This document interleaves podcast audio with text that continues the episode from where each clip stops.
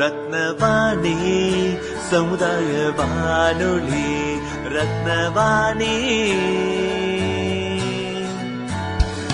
உங்க பிரச்சனைய இது சொல்லுங்க தீர்வைய உடனே கேளுங்க வெளியே வந்து குரல் கொடுங்க.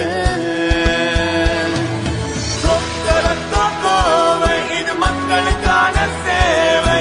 அற்புத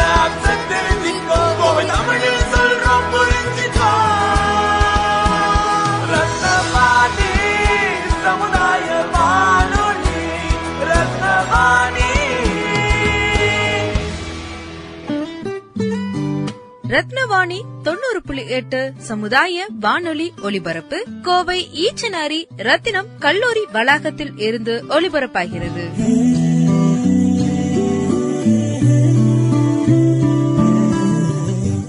நேயர்கள் அனைவருக்கும் வணக்கம். நீங்கள் கேட்டுக்கொண்டிருப்பது ரத்னவாணி சமுதாய பண்பலை தொண்ணூறு புள்ளி எட்டு. இன்றைய நிகழ்ச்சியில் உங்களோடு இணைந்திருப்பது நான் உங்கள் ஆர்ஜே ஜனனி. நான் உங்கள் ஆர்ஜே கிரண். ஸ்மார்ட் மற்றும் ரத்னவாணி சமுதாய வானொலி தொண்ணூறு புள்ளி எட்டு இணைந்து நடத்தும் காலநிலை கடைசி நொடிகள் த கிளைமேட் கவுண்டவுன் நிகழ்ச்சியின் அடுத்த அத்தியாயத்திற்கு நேயர்கள் அனைவரையும் அன்புடன் வரவேற்கிறோம். என்ன கிரண் போன வாரம் நம்ம ரேடியோ ஸ்டேஷனுக்கே வரல. எங்க போயிருந்த? திடீர்னு காணாம போயிட்ட? போன வாரம் கிராமத்துல உள்ள எங்க தாத்தா வீட்டுக்கு போயிருந்தேன். அதான் லீவு ஜனனி. ஓ அப்படியா? கிராமம் அப்படின்னாலே நான் சின்ன வயசுல இருந்த எங்க ஊர் தான் எனக்கு ஞாபகத்துக்கு வருது. எங்க ஊர் சுத்தி பாத்தீங்கன்னா நிறைய வயல் குளம் ஆறு வாய்க்கால் அப்புறம் சுத்தி பார்த்தாலும் மரங்களும் பசுமையும் தான் நிறைஞ்சிருக்கும். ஆனா இன்னைக்கு அப்படி இல்லை. பசுமையும் இல்ல குளத்துல தண்ணியும் இல்ல. நினைக்கும் போது ரொம்ப கஷ்டமா இருக்கு. அது ஒரு பக்கம் இருக்கட்டும். என்ன கிரண் உங்க தாத்தா கிராமத்துல இயற்கையெல்லாம் எப்படி இருக்கு? உங்க தாத்தா எப்படி இருக்காரு? அதை சொல்லு. தாத்தா நல்லா தான் இருக்காங்க ஜனனி. ஆனா என்ன கொஞ்சம் சோகமா இருக்காரு. என்ன தாத்தா சோகமா இருந்தாரா? ஏன் பேரனுக்கு இன்னும் கல்யாணம் ஆகலைன்னு சோகமா இருந்தாரா? அதெல்லாம் இல்ல ஜனவி நான் போற நேரம் தான் வயல்ல பயிரெல்லாம் அறுத்து அறுவடை செஞ்சிட்டு இருந்தாங்க. அந்த நேரம் பார்த்து திடீர்னு மழை வந்துடுச்சு. அந்த மழையினால அவங்களுக்கு கொஞ்சம் பாதிப்பு ஏற்பட்டுருச்சு. அதனாலதான் சோகத்துல இருந்தாரு. ஓ அப்படியா? என்னதான் தொழில்நுட்பங்கள்லாம் வளர்ந்தாலும் ஒரு பக்கம் விவசாயிங்க கஷ்டப்பட்டுட்டு தான் இருக்காங்க. அதுக்கு இன்னைக்கு காலநிலை மாறினதும் ஒரு காரணமா இருக்கு. இந்த காலநிலை மாறினதுக்கு யாரு காரணம்னு இந்த விவசாயிங்களுக்கு தெரியுமா தெரியாதா? அட ஏன் ஜனனி நீ வேற? நான் கூட எங்க தாத்தா ஊர்ல ஒரு ஆளை பார்த்து இப்பெல்லாம் திடீர்னு காரணமே இல்லாம மழை பெய்யுது ஏன்னு கேட்டேன்.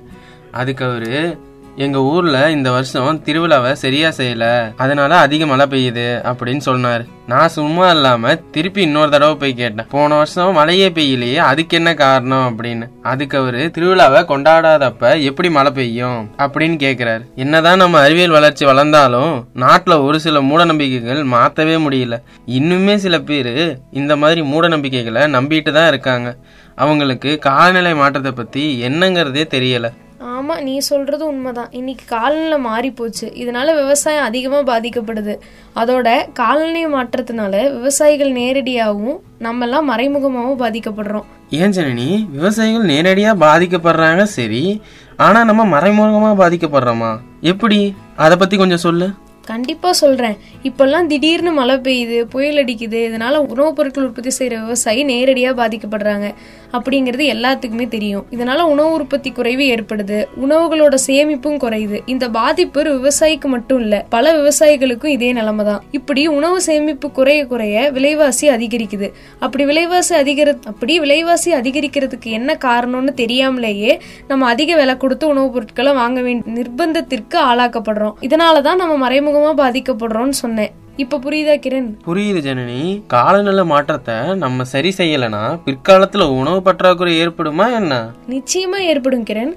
உலகளாவிய விவசாயத்துல காலநிலை மாற்றத்தோட விளைவுகளை பத்தி பல வல்லுநர்களும் உலகளாவிய அமைப்புகளும் காலநிலை மாற்றம் பயிர் வளர்ச்சி உணவு உற்பத்தியில அதோட தாக்கம் பத்தி விரிவா ஆராய்ச்சி செஞ்சு ஆய்வு அறிக்கைகளை வெளியிட்டிருக்காங்க. வறட்சி தொடர்பான அழுத்தங்கள் அதிக வெப்பநிலை காரணமா பயிர்கள் கால்நடைகளோட உற்பத்தி திறன் மோசமடைங்கிறது பொதுவான ஒருமித்த கருத்து தான் இருந்தாலும் விளைவுகளோட ஈர்ப்பு இடத்துக்கு இடம் வேறுபடலாம். காலநிலை மாற்றம் ஏற்கனவே சில பயிர் விளைச்சலை எதிர்மறையான முறையில பாதிச்சிருக்கு. ஆய்வின்படி பார்த்தோம்னா மக்காசோளம் கோதுமை அப்புறம் பிற முக்கிய பயிர்கள்லாம் ஆயிரத்தி தொள்ளாயிரத்தி எண்பத்தொன்னுலேருந்து ரெண்டாயிரத்தி ரெண்டு காலகட்டத்தில் கால்நிலை தொடர்பான விளைவுகளால ஆண்டுக்கு நாற்பது மில்லியன் டன் வீழ்ச்சிக்கு வழிவகுத்திருக்கு. அது மட்டும் இல்லை கிரண் கால்நிலை மாற்றத்தால் ரெண்டாயிரத்தி ஐம்பதுல பதினாறு சதவீதம் உணவு உற்பத்தி பற்றாக்குறை ஏற்படும்னு ஐபிசிசி ஆய்வு அறிக்கை சொல்லுது. இதெல்லாம் கேட்கவே கஷ்டமா இருக்கு ஜனனி. இதெல்லாம் கேட்கவே ரொம்ப கஷ்டமா இருக்கு ஜனனி. அது மட்டும் இல்லை கிரண் விவசாயிகள் வேறு விதமான பிரச்சனையையும் சந்திக்கிறாங்க. அது என்ன வேறு விதமான பிரச்சனை? விவசாயிகளுக்கு மன அழுத்தத்தை ஏற்படுத்துற இன்னொரு பிரச்சனை தான் பூச்சிகளோட இனப்பெருக்கம். பூச்சிகளோட இனப்பெருக்கத்துக்கும் அதெல்லாம் உயிர் வாழ்றதுக்கும் வெப்பநிலை ஒரு வலுவான தொடர்பு கொண்டிருக்கு. இதனால அதிக அளவு வெப்பம் இருக்கிற காலங்கள்ல சில பூச்சி இனங்கள் ஒன்றுக்கு மேற்பட்ட இனப்பெருக்க வாழ்க்கை சக்கரத்தை நிறைவு செய்யறதுனால பூச்சி இனம் அதிகமாகுது. இதனால தாவரங்களும் பயிர்களும் அதிகமான பாதிப்புக்கு உள்ளாகுது. இதனால விவசாயியோட சுமையும் அதிகரிக்குது. இதுக்கு முழு காரணம் தட்பவெப்பநிலை மாறினது தான் ஓ பூச்சியினம் அதிகரிக்கிறது கூட இந்த காலநிலை மாறிய காரணம் அப்படிங்கிறது எனக்கு இப்பதான் புரியுது. இந்த காலநிலை மாறினதுனால விவசாயமும் விவசாயியும் நிறைய பாதிக்கப்பட்டிருக்காங்க அப்படிங்கிறது நீ- நீ சொல்லும்போது தான் நான் தெளிவா புரிஞ்சுக்கிட்டேன் ஜனனி.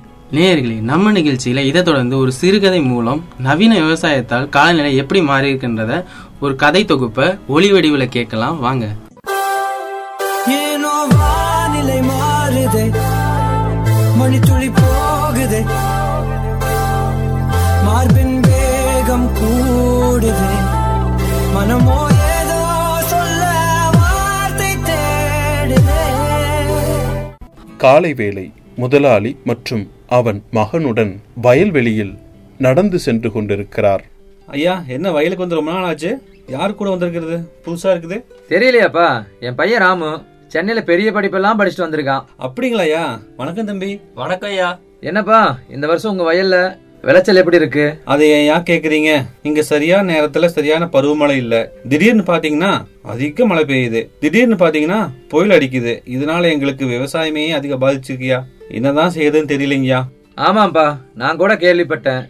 ஏதோ காலநிலை எல்லாம் மாறி போச்சு அப்படின்னு பேசிக்கிறாங்க. இது உனக்கு தெரியாதா? என்ன? காலநிலை மாறி போச்சா? காலநிலை மாறி போனதுக்கு யாருங்கய்யா காரணம்? அதுக்கு காரணம் வேற யாரும் இல்ல. இந்த நகரத்து மக்கள் தான். நம்ம நகரத்து மக்கள் அதிகமான கட்டணங்கள் கட்டுறாங்க. இன்னொரு பக்கம் பாத்தீங்கன்னா வீட்டுல உள்ள எல்லாரும் ஆளுக்கு ஒரு வாகனத்தை எடுத்துக்கிட்டு சுத்திக்கிட்டு இருக்காங்க. அதனாலதான் புவி வெப்பமயமா ஆயிடுச்சு. இதனால காலநிலை மாறி போச்சு. இதுக்கு நாம என்ன பண்ண முடியும்? ஆமாயா நீங்க சொல்றது உண்மைதான். நம்ம என்ன செய்ய முடியும்? எல்லா நகர மக்களா பார்த்து ஏதாவது செஞ்சாதான் உண்டு. என்னப்பா பிளாஸ்டிக் பையில போய் டீ வாங்கிட்டு வர சொல்லியிருக்கீங்க? இது உடம்புக்கு கெடுதல் இல்லையா? அது மட்டும் இல்லை இந்த மாதிரி பிளாஸ்டிக் பையில டீ ஊற்றி குடிச்சிட்டு மண்ணில் போட்டுடுறாங்க. அதனால மண்ணு கெட்டு போயிடுதா? இது மண் வளத்தையும் கெடுக்குது. காலநிலை மாற்றத்திற்கு நகரத்தில் உள்ளவர் தான் காரணம் என்று சொல்லிட்டு இருந்தீங்க. இப்போ கிராமத்தில் இருக்கிற நீங்களும் தான் அதுக்கு காரணமாக இருக்கீங்க. என்னடா ராம சொல்ற? எனக்கு ஒன்றும் புரியல. அப்பா பிளாஸ்டிக் பயன்பாடும் காலநிலை மாற்றத்துக்கு ஒரு காரணமாகும். இந்த பிளாஸ்டிக் பொருள் பயன்படுத்திட்டு பூமியில் போட்டுடுறாங்க. இதனால் பூமியின் மண்மனமும் பாதிக்குது. அப்படிங்கிறத யாருமே கவலைப்படுறதில்ல. இதுக்கு நகரத்து மக்கள் மட்டும் காரணம் இல்லை.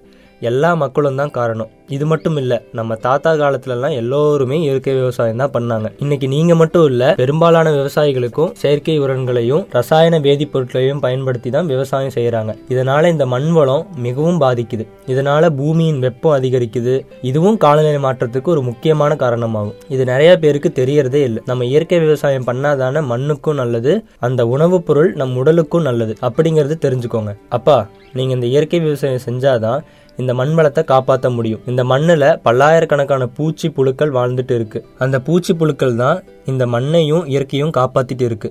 அதெல்லாம் இந்த செயற்கை உரங்களை அழிச்சிட்டு இருக்குங்கிறத தெரிஞ்சுக்கோங்க. இனிமேலாவது எல்லோரும் இயற்கை விவசாயத்துக்கு மாறுங்க. அப்பா இயற்கையை பாதுகாக்கிறது நகரத்தில் உள்ளவர்களோட கடமை மட்டும் இல்லை நம்ம கிராமத்தில் உள்ள எல்லோருடைய கடமையும் தான். இப்படி எல்லாரும் சேர்ந்து தான் இயற்கையை காப்பாற்றணும் பாத்தியாப்பா என் பையன் சென்னைக்கு போய் பெரிய படிப்பு படிச்சதுனால நிறைய விஷயம் தெரிஞ்சுக்கிட்டு வந்திருக்கான். அவன் சொல்றது நிச்சயம் சரியா தான் இருக்கும். என்னையில இருந்து நம்ம எல்லாரும் சேர்ந்து இந்த இயற்கையை காப்பாத்தணுங்கிறது நான் முடிவெடுத்துட்டேன். ஐயா படிச்ச பையன் நீங்களும் சொல்றீங்க. அப்படின்னு அது உண்மையா தான் இருக்கும். நான் இன்னையில இருந்து பிளாஸ்டிக் பொருளை குறைச்சிக்கிறையா இயற்கை விவசாயம் பண்ணணும்னு நினைக்கிறேன். இந்த இயற்கை என்னால முடிஞ்ச அளவுக்கு பாதுகாக்க நினைக்கிறேன். நிச்சயம் நானும் செய்யறேன்யா நல்லதா போச்சுப்பா. என் பையனை நினைச்சா எனக்கு ரொம்ப பெருமையா இருக்கு.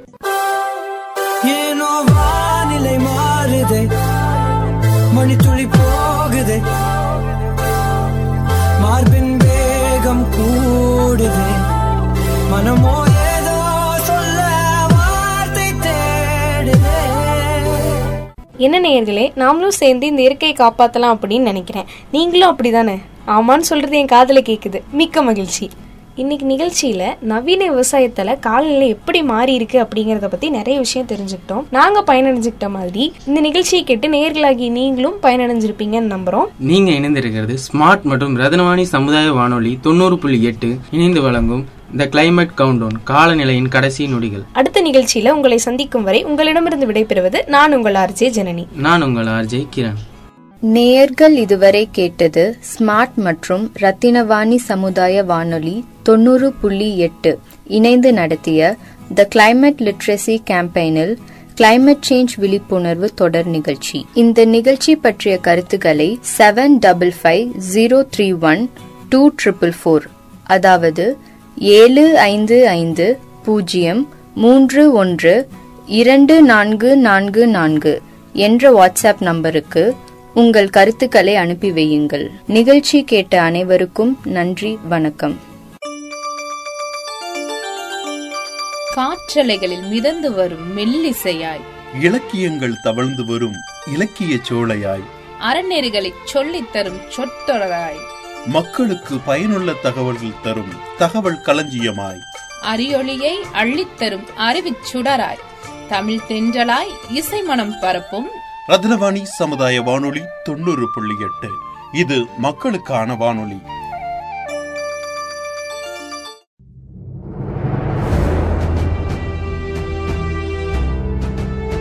ரத்னவாணி சமுதாய வானொலி தொண்ணூறு புள்ளி எட்டில் இணைஞ்சிருக்கீங்க. நான் உங்கள் சிநேகிதன் மகேந்திரன். நான் உங்கள் சிநேகிதி வாணிப்பிரியா. காற்றை குடித்துக் கொண்டாவது உயிர் வாழ்ந்து விடுவேன் என்பது கிராமத்து சொலவடைகளில் ஒன்று. ஆனால் நகர்ப்புறங்களில் மட்டுமல்லாமல் கிராமப்புறங்களிலும் சுவாசிக்க கூட முடியாத நச்சுத்தன்மையுடன் காற்று மாறிவிட்டதுதான் இன்றைய நடைமுறை யதார்த்தம். இரண்டாயிரத்தி பத்தாம் ஆண்டு உலகின் ஐம்பது நாடுகளைச் சேர்ந்த ஐநூறு ஆய்வாளர்கள் உலகம் முழுவதும் ஒரு ஆய்வை மேற்கொண்டார்கள். அதன்படி உலக நோய் சுமை இரண்டாயிரத்தி பத்து எனும் பட்டியல் தயாரானது. அதில் தெற்காசிய நாடுகளில் ஏற்படும் நோய்களுக்கு காற்று மாசுபாடுதான் மிக முக்கிய காரணம் என்று கூறப்பட்டுள்ளது. அதில் ஒரு சராசரி இந்திய ஆணுடைய வாழ்நாள் அறுபத்தி நாலு புள்ளி ரெண்டு ஆண்டுகளாகவும் பெண்ணுடைய வாழ்நாள் அறுபத்தி எட்டு புள்ளி ஐந்து ஆண்டுகளாகவும் இருந்தது. குறிப்பிட்ட இந்த காலக்கெடுவுக்கு முன்பு ஒருவர் இறந்துவிட்டால் அது அகால மரணம் எனப்படுகிறது. அப்படிப்பட்ட அகால மரணங்களை ஏற்படுத்தும் நுரையீரல் புற்றுநோய் சுவாச கோளாறுகள் போன்றவற்றுக்கு அடிப்படையாக காற்று மாசுதான் காற்று மாசுபாடு இருக்கிறது. தொழிற்சாலையிலிருந்தும் வாகனங்களிலிருந்தும் வெளிப்படும் புகையாலும் வீடுகளில் சமையல் செய்யும் போது வெளிப்படும் புகையால் காற்று மாசுபடும். ஒவ்வொரு பகுதிக்கும் ஏற்ப மேற்கண்ட மூன்றின் விகிதங்கள் கூடவோ குறையவோ செய்யலாம். தமிழகத்தை எடுத்துக்கொண்டால் தொழிற்சாலை புகையால் ஏற்படும் மாசுபாட்டை விட வீடுகளில் சமையல் செய்யும் போது வெளிப்படும் புகையால் ஏற்படும் மாசுபாடு அதிகம் என்பது அதிர்ச்சி தரும் செய்தி. வீடுகளில் ஏற்படும் புகையால் காற்று மாசுபடுவது குறித்து சமீப காலமாகத்தான் அக்கறை உருவாகியுள்ளது. ஆனால் தொழிற்சாலைகளால் காற்று மாசுபாடு பற்றி எழுபதுகளில் தேசிய அளவில் கவனம் திரும்பியது. பிறகு வாகனங்களில் ஏற்படும் மாசுபாடுகளுக்கும் அந்த கவனம் விரிவடைந்தது. இதன் காரணமாக மத்திய மாசு கட்டுப்பாட்டு வாரியம் காற்று தர நிர்ணயம் எனும் விதி ஒன்றை ஆயிரத்தி தொள்ளாயிரத்தி எண்பத்தி இரண்டாம் ஆண்டு கொண்டு வந்துள்ளது. பின்னர் ஆயிரத்தி தொள்ளாயிரத்தி தொண்ணூத்தி நான்கு மற்றும் இரண்டாயிரத்தி ஒன்பது ஆகிய ஆண்டுகளில் அந்த விதி திருத்தப்பட்டது. தொழிற்சாலைகள் இந்த காற்று தர நிர்ணய விதிகளை முறையாக கடைபிடிக்கின்றனவா என்பதை கண்காணிக்க தேசிய காற்று கண்காணிப்பு திட்டம் உருவாக்கப்பட்டது. அதன் கீழ் தொழிற்சாலைகள் வாகனங்கள் மூலம் வெளியாகும் sulphur dioxide nitrogen dioxide காற்றில் மிதக்கும் துகள்கள் மற்றும் சுவாசிக்கக்கூடிய அளவுள்ள துகள்கள் ஆகிய நாலு அம்சங்கள் அளவிடப்படுகின்றன. இதில் சுவாசிக்கக்கூடிய அளவுள்ள துகள்கள் பத்து மைக்ரான்களுக்கு மிகாமல் இருக்க வேண்டும். எனவே அதை பிஎம் பத்து என்கிறார்கள். இது ஒரு கியூப் மீட்டருக்கு இருபது மைக்ரோகிராம் அளவுக்கு மட்டுமே வேண்டும் என்பது உலக சுகாதார அமைப்பின் விதி. சில காலத்துக்கு முன்பு வரை உலகின் பெரும்பான்மையான நாடுகள் பிஎம் பத்து அளவை கொண்டுதான் நோய் தொற்று காரணவியல் ஆய்வுகளை மேற்கொண்டு வந்தனர். ஆனால் சமீப காலமாக இரண்டு புள்ளி ஐந்து மைக்ரான்களுக்கு மிகாமல் இருக்கும் சுவாசிக்கக்கூடிய அளவுடைய துகள்கள் பற்றி ஆய்வுகள் நடத்தப்பட்டு வருகின்றன. இந்த அளவை பிஎம் இரண்டு புள்ளி ஐந்து என்கிறார்கள். இது ஒரு கியூபிக் மீட்டருக்கு பத்து மைக்ரோகிராம் அளவுக்கு மட்டுமே வேண்டும் என்பது விதி. எவ்வளவுக்கு எவ்வளவு துகள்களின் மைக்ரான் அளவு குறைகிறதோ அவ்வளவுக்கு அவ்வளவு மனிதர்களுக்கு ஏற்படும் பாதிப்புகள் அதிகம். எனவே பிஎம் ரெண்டு புள்ளி ஐந்து அளவை கொண்டு நோய் தொற்று காரணிகள் ஆய்வுகள் தற்போது மேற்கொள்ளப்பட்டு வருகின்றன. இதன் மூலம் காற்று மாசுபாட்டால் என்னென்ன நோய்கள் தோன்றுகின்றன பரவுகின்றன என்பது குறித்து தெரிந்து கொள்ள முடியும். ஆனால் இந்தியாவில் பெரும்பாலான இடங்களில் தற்சமயம் பிஎம் இரண்டு புள்ளி ஐந்து அளவு கண்காணிக்கப்படுவதில்லை. எனினும் இந்த அளவை அடிப்படையாக கொண்டு வீடுகளில் உருவாகும் காற்று மாசுபாட்டை பற்றி ஒரு ஆய்வு நடத்தப்பட்டுள்ளது. மேற்கண்ட நான்கு பொருட்களின் அளவுகளை கண்காணிக்க இந்தியா முழுவதும் முன்னூத்தி நாற்பத்தி ரெண்டு கண்காணிப்பு மையங்கள் இருக்கின்றன. சென்னையில் எட்டு இடங்களில் இந்த மையங்கள் இருக்கின்றன. இந்த மையங்களில் இரண்டில் மட்டுமே பிஎம் ரெண்டு புள்ளி ஐந்து கணக்கிடப்படுகிறது. அப்படி இந்த அளவை கணக்கிடும் அடையாறு மற்றும் அண்ணாநகர் பகுதிகள் குடியிருப்பு பகுதிகள் தானே தவிர தொழிற்சாலை பகுதிகள் அல்ல என்பதை கவனத்தில் கொள்ள வேண்டும். எனவே சுற்றுச்சூழலை பாதுகாக்க புகையெடுப்பை குறைப்போம். ரத்னவாணி சமுதாய வானொலி ரத்னவாணி. உங்க பிரச்சனைய இது சொல்லுங்க தீர்வைய உடனே கேளுங்க வெளியே வந்து குரல் கொடுங்க. இது மக்களுக்கான சேவை. அற்புத அம்சம் தெரிஞ்சுக்கோ கோவை தமிழில் சொல்றோம் புரிஞ்சுக்கோ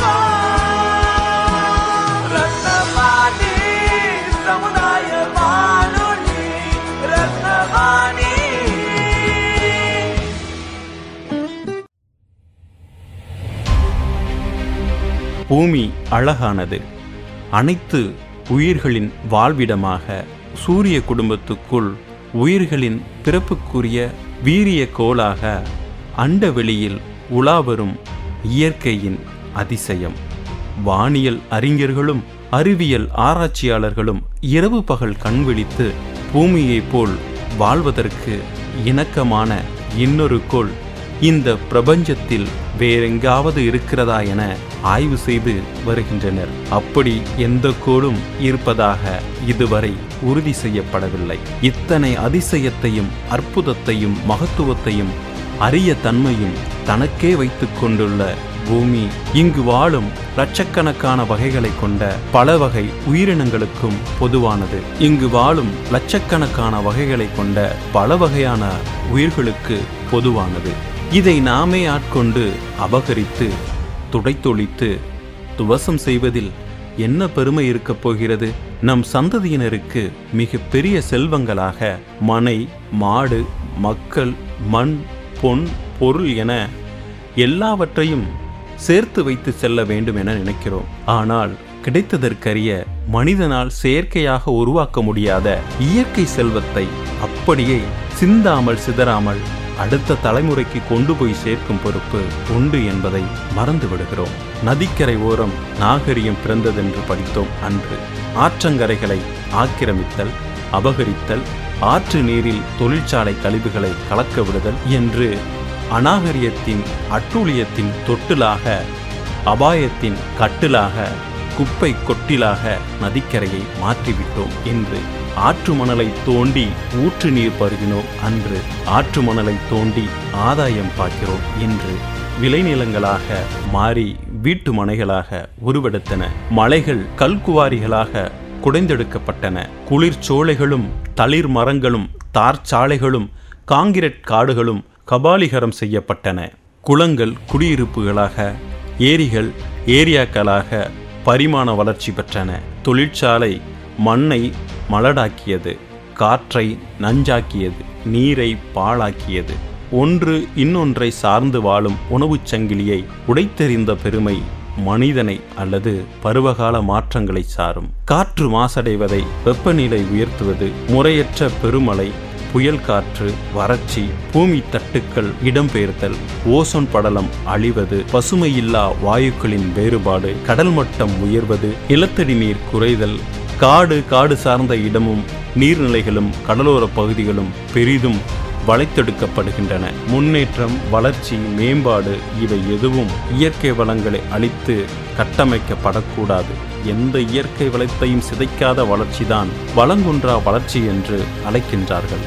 இதை சார்ந்தே உலகத்தில் உள்ள எந்த ஒரு நாட்டின் வளர்ச்சி திட்டங்களும் அடிப்படை கட்டமைப்பு மேம்பாடுகளும் அமைய வேண்டும். இதை சார்ந்தே உலகத்தில் உள்ள எந்த ஒரு நாட்டின் வளர்ச்சி திட்டங்களும் அடிப்படை கட்டமைப்பு மேம்பாடுகளும் அமைய வேண்டும். கடந்த நூற்றாண்டில் உலகத்தில் இருந்த மொத்த சதுப்பு நிலங்களில் பாதியை நாம் இழந்துவிட்டோம் இரண்டாயிரத்தி ஐம்பதாம் ஆண்டுக்குள் தொண்ணூறு சதவீதம் பவளப்பாறைகளை இழந்து விடுவோம். என புவி வெப்பமயமாதல் குறித்து தனது அச்சத்தை ஐநா சபை வெளியிட்டுள்ளது. இதை அழிவிலிருந்து இயற்கையை மீட்டெடுக்க வேண்டியது மனித குலத்தின் தலையாய கடமையாக இருக்கிறது.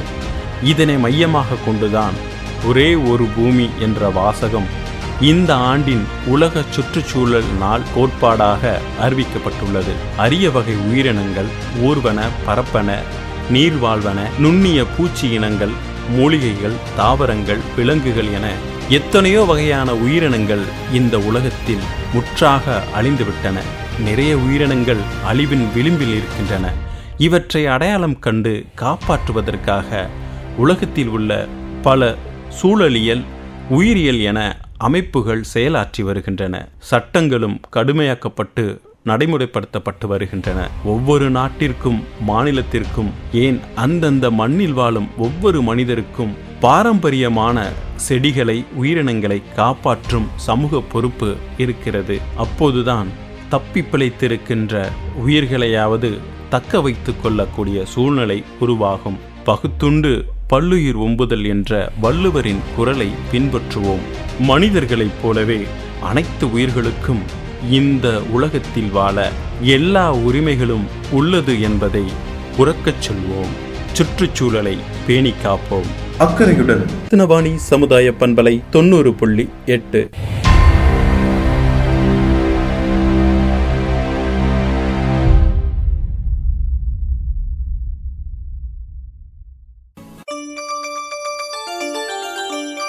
காற்றலைகளில் மிதந்து வரும் மெல்லிசையாய் இலக்கியங்கள் தவழ்ந்து வரும் இலக்கிய சோழையாய் அறநெறிகளைச் சொல்லித் தரும் சொற்றொடராய். மக்களுக்கு பயனுள்ள தகவல்கள் தரும் தகவல் களஞ்சியமாய். அரியொளியை அள்ளித்தரும் அறிவுச் சுடராய். தமிழ் தென்றலாய் இசை மனம் பரப்பும். ரத்னவாணி சமுதாய வானொலி தொண்ணூறு புள்ளி எட்டு. இது மக்களுக்கான வானொலி.